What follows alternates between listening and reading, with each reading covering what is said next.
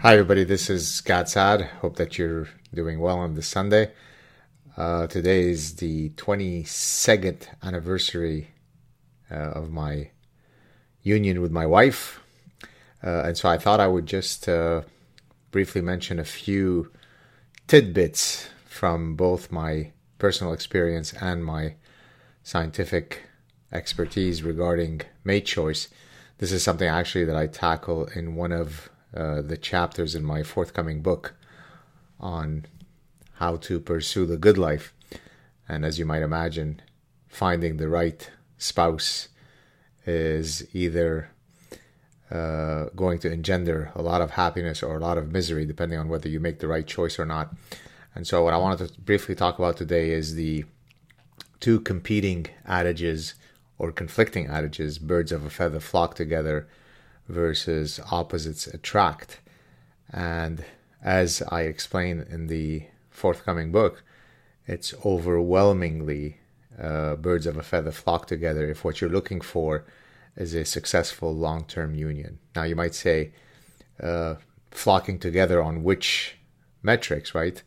Uh, well, when it comes to you know values, uh, life mindsets, uh, and a whole bunch of other important metrics. So we're not talking about whether you both like, uh, you know, romantic comedies or not.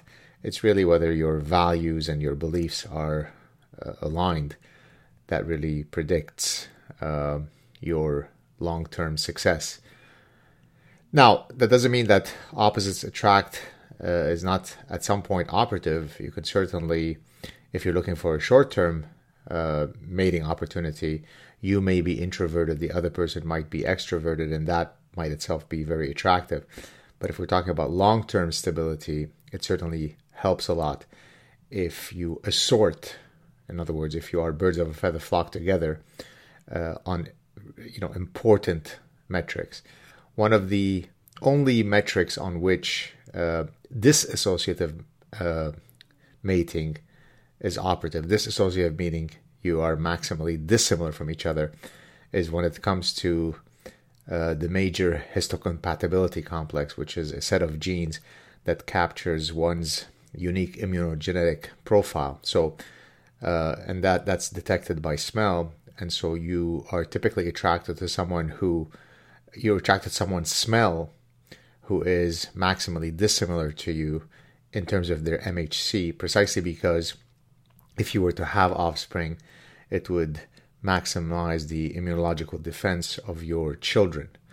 Uh, but on most important traits, we talk about assortative mating, meaning that uh, those who are similar to you are much more likely to yield a successful union. And so, when it comes to my wife and I, certainly on all of the important values in life, we assort with one another and so there you have it.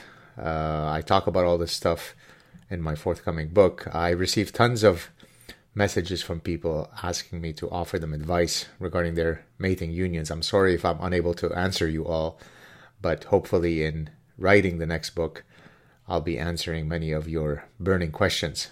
So there you have it. I hope that you're having a great Sunday. Uh, I'll talk to you soon. Cheers.